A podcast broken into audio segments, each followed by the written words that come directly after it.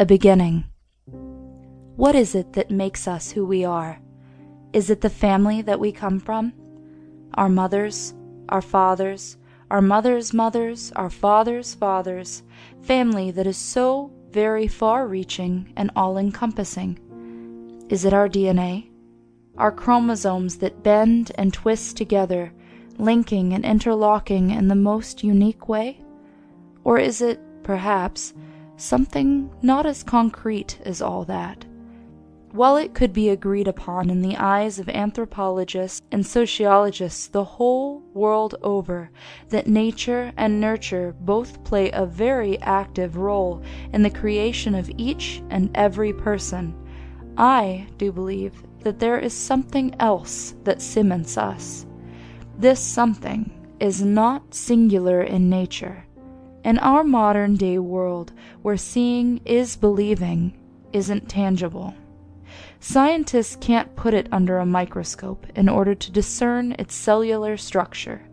Mathematicians can't place it into equations in a vain attempt to quantify the impact it has, not only on the individual, but on the multitude as well.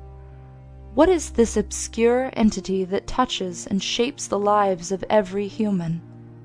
Memories. The memories that we hold so very dear are the bricks and mortar of our individuality. I am made up of a million moments, some that my mind remembers, others that it doesn't. Even if I am not cognizant of those memories, they influence every aspect of my existence. I am not alone.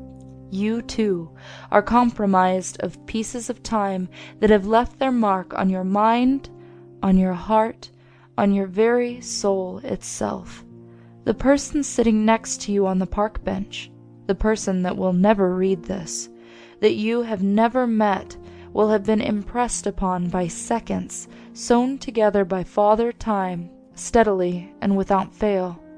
The stitches will leave behind invisible tracks that for all their otherworldly essence, are far from immaterial. They might be precise, like a sewing machine. They might be erratic, like the unsure stitches of a novice, but nonetheless they will be there, building a person up, tearing a person down, making them into their own separate creature.